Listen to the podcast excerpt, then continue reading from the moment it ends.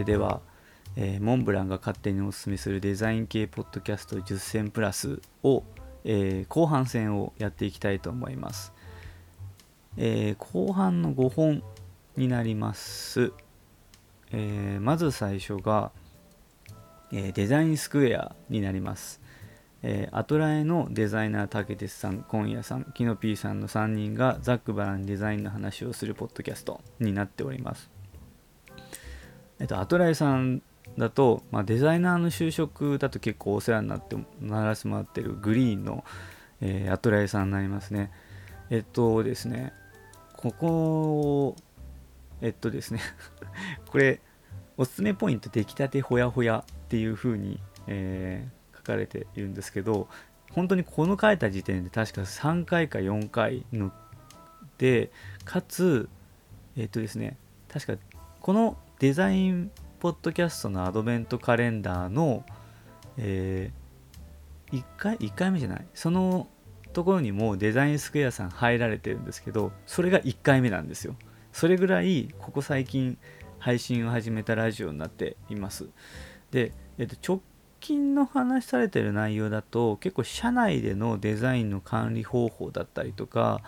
まあ、なんかこう身の前のその自分たちの自己紹介っていう形になっているので、まあ、いわゆるその制作の現場に今近しいお話をされてるんですけども、まあ、それは僕自身がそうだったように実際あのねいろんな新しいことの話題にしたりとかそういうことこうそういうふうにどんどん多分間口は広がっていくと思うので今後に期待大期待ということでなっています。で、えっと、世界観については、えっと、FM の PM2 時になってます。えっとこれはですねちょっとこれラジオと若干違うんですけどラジオのラジオというかテレビ番組の午後の時間帯って特に年末が多いんですけどあの実験企画多いんですよね。あのイレギュラーになる前のだけどその深夜帯で出すようなターゲットではないっていうところのその短い感じの企画新しい企画系の時間っていうのが結構この時間帯にやってるイメージがあってでかつ FM っていうのは、まあ、その人数規模だったりとかお話しされてる話題のところで結構 FM に近いかなと思ってます。基本的に僕の中のイメージで AM はガヤ感で FM は静かなイメージなのでそれで FM っていう風にしてる感じですね。あのーさっきのイメージだとあの前前の紹介でお話しした、えーブレインストーミングが文化放送になってるんですけどあのあれは広野さんがすごいテンション上がったらあの日本放送になります。っていう感じです。テンション的には。はい。なのでまだ出来上がったばかりのあのポッドキャストなので、まあ、出来たてほやほやがおすすめというところで新しいもの好きの方はぜひお聞きくださいという感じですね。はい。で2番目まあ7番目になりますね、えーこれははら離れよりになります、えーデザイナーの関口博さんと吉武亮さんが深夜のテンションでお話しするポッドキャスト。ゲストをお招きしてデザインの話をしたりしなかったり雑談をしたりしています。というラジオです。これはですねえっとこの10選の中で最も静かです。それぐらい静かです。であの吉武さんがですねマイクをすごいマイクをこだわっているというか多分セッティングにこだわっているようであのもうこの10個のラジオの中で最も静かで最も音質がいいと思ってます。はい。でこのあのお二人がちょっとこういう言い方よまあちょっとあんまりけなんか印象を持たせる意味ではあんまちょっと言いづらいんですけど、まあ、いわゆる職人系のイメージを結構つきやすいラジオになってるかなと思ってて実際ゲストもえっとなんか実際の現場のデザイナーっていうよりかはあの出版社の方とかがゲストに来ててなんかそれでお二人のそのトーンでお話しされてるからもうどんどんどんどん静かなラジオになってるんですけど静かだからって全然音が聞こえないっていうわけでもなくてもうあの優しい声で話してるのでもう僕あのノートにも書いてるんですけどあの寝る前に寝る前か寝る時に寝て 聞いてますね。あのなんかどうしても眠れないように時にこのラジオを僕つけてると寝れました。それぐらいあの人お二人の声がとても静かで優しいラジオになります。という感じで、えーと、世界観も文化放送の、えーと、午前1時もうお二人がお話ししているその深夜のテンションでっていう形で、えー、ゆったりとしたイメージで、えー、聞かせてもらっています。で尺間についても、えー、50分から70分っていう結構長い時間ですね。でもおすすめも ASMR です。もうあの本当に音が綺麗なのでぜひぜひ、えー、子守歌代わりに聞くっていうのも変ですけど、ぜひ、ね、おすすめでございます。えー、次が8本目になります。えー、フラグメント FM になります。えー、これちょっとあの英語なんでおしゃれななってるやつで、えー、概要の引用はちょっと割愛するんですけども、いわゆる、えー、テック、ガジェット、インターネットに関係する、えー、ラジオになっております。えー、これ、こちらちょっとデザイン系って書いておきながら、厳密にはデザイン系のポッドキャストではないんですよ。ただ、えっと、ゲストとしていらっしゃってる方が結構、そのデザイナーが多いっていうのと、なんかそのデザイナーの人たちがやっぱり現場の話とか自分の好きなものをやっぱ話してるのってやっぱその面白いし興味が惹かれるので結構常にウォッチしてるっていうのもあります。あとはガジェットとインターネット界隈っていうのも、まあ、僕らのそのデザイナーとしては結構距離感が近い場所にあるものでもあるので、まあ、その意味も込めて、えっと、ラジオを聴かせてもらってるという感じですね。かつ、あの、まあ、ちょっと先ほどの離れよりも関係することで言うと、フラグメント FM に、えっ、と、今5色見つけちゃった。後で直そう。フラグメント FM については、えっと、吉武さんと関口さんも直近ラジオであのお話しされてる回を見つけたりとかして、えっと、テンション的にも結構似てますね。あの静か系のラジオっていう感じで、こちらも、えっと、FM ラジオの、えー、3時にしてます。FM ラジオって結構応援してやっぱ3時4時っていうのは落ち着いた物腰のラジオとかが多いかつゲストをお呼びするっていうケースが結構多かったりとかするのでこうあの、まあ、この時間帯にしてるっていうのと、えー、おそらく、えー、今回ご紹介しているラジオの中で最も長尺ですね。長尺1時間半とかありました。僕今回はこれは4分割西口さんのラジオ4分割にしてますけどもうそれが全部2時間とか1時間半丸ごとあったりとかするのでなんかこういろいろラジオをたくさん聞くっていうのが苦手な方とかは結構こういう長尺のラジオを聴いてみてもいいのかなと思っております。はい。で9番目が、えー、デザインチルになります。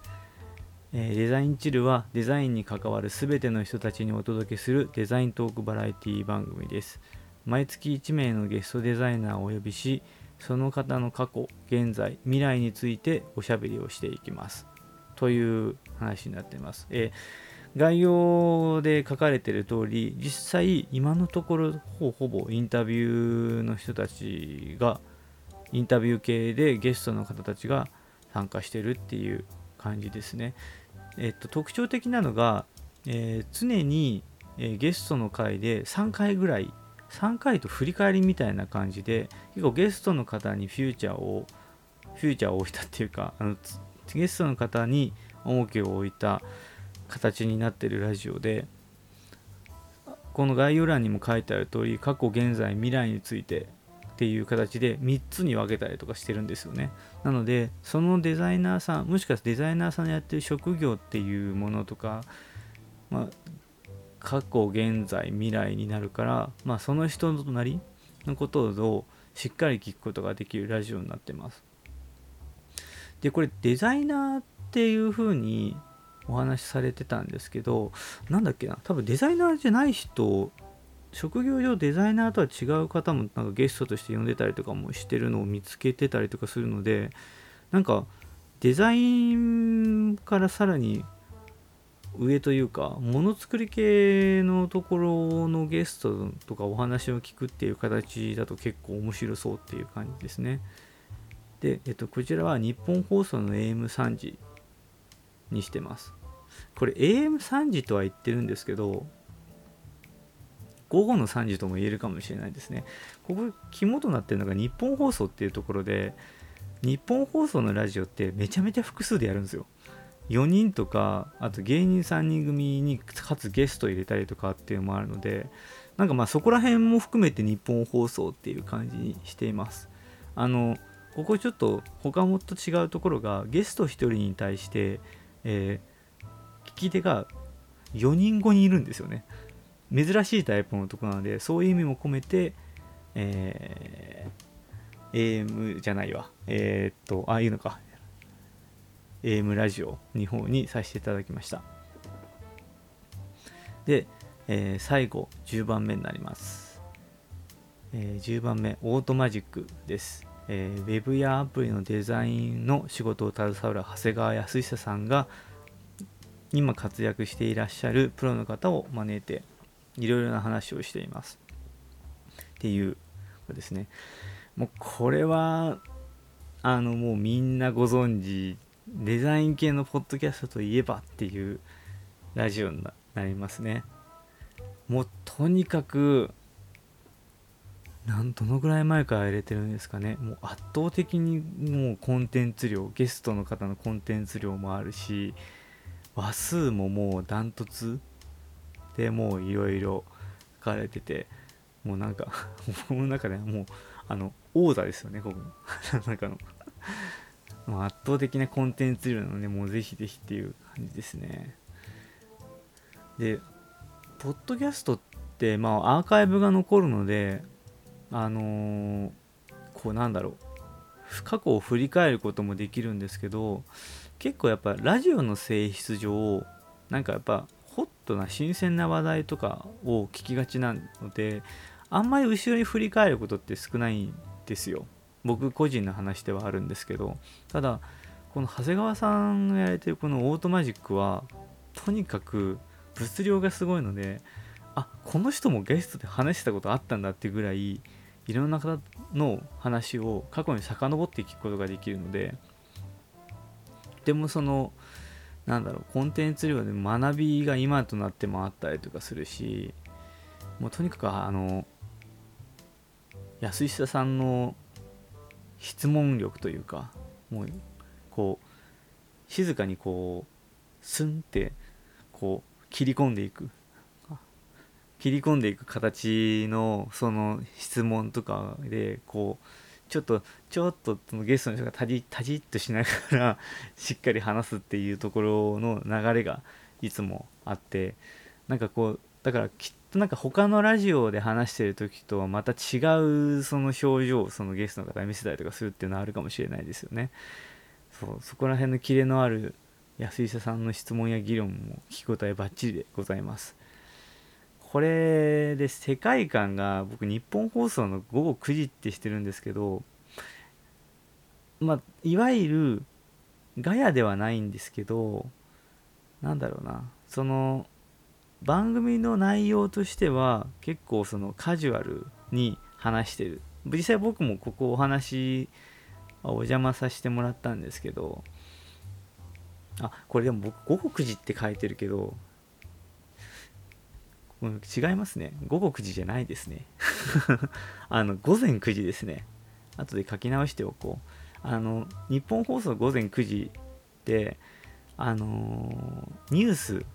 が多いんですよ。ニュースとかニュースに付随した内容の内容を長めにやってるコンテンツが